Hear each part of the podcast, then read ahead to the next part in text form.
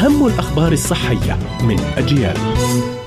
إليكم موجز لأهم الأخبار الصحية. أخصائي رعاية طبية أولية بوزارة الصحة في موسكو يقول إن تقطير عصير الثوم أو البصل في الأنف يتلف الغشاء المخاطي. وبين الطبيب أن للبصل والثوم خصائص مفيدة لأنهما يفرزان مبيدات نباتية مضادة للميكروبات ولكن يجب تناولهما وليس تقطير عصيرهما في الأنف لأن ذلك يلحق الضرر بالغشاء المخاطي. وأضاف أنه من المفيد غسل الأنف والغرغرة بمحلول ملحي لمنع انتشار البكتيريا المسببة للأمراض لأن الفم والأنف هما بوابة لدخول العدوى المرضية. وجد دراسة أن دقيقتين فقط من التمارين القوية كل يوم قد تكون كافية لتقليل خطر وفاتك في سن مبكرة.